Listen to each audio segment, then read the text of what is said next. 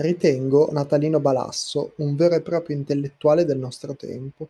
Non lo dico perché mi piace avere opinioni impopolari, ma perché pochi come lui riescono con una minuziosa lucidità a descrivere la società in cui tutti viviamo, i comportamenti delle persone, i vinti e i vincitori, le vittime e i carnefici, tutti personaggi della stessa medaglia, o meglio, della stessa società, la nostra.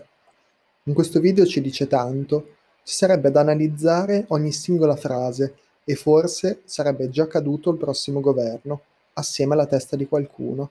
D'altronde, un classico che non stanca mai è quello del capro espiatorio, un metodo a costo zero per cambiare tutto per far sì che nulla cambi, perché niente spaventa di più dei veri cambiamenti.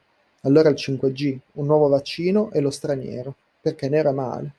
Io ricordavo che il nero smagrisse, ma forse aver fatto l'adolescenza davanti alla tv non è stata una delle scelte migliori.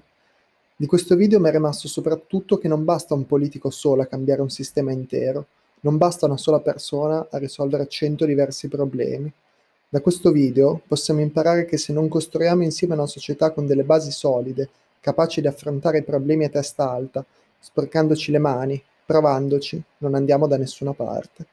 Io credo che da qualche parte invece dobbiamo andare, per vincere le sfide della nuova modernità, dell'oggi e soprattutto quelle del domani, quelle ambientali, quelle economiche, quelle sociali e anche quelle sanitarie, perché se non agiamo insieme non possiamo farcela.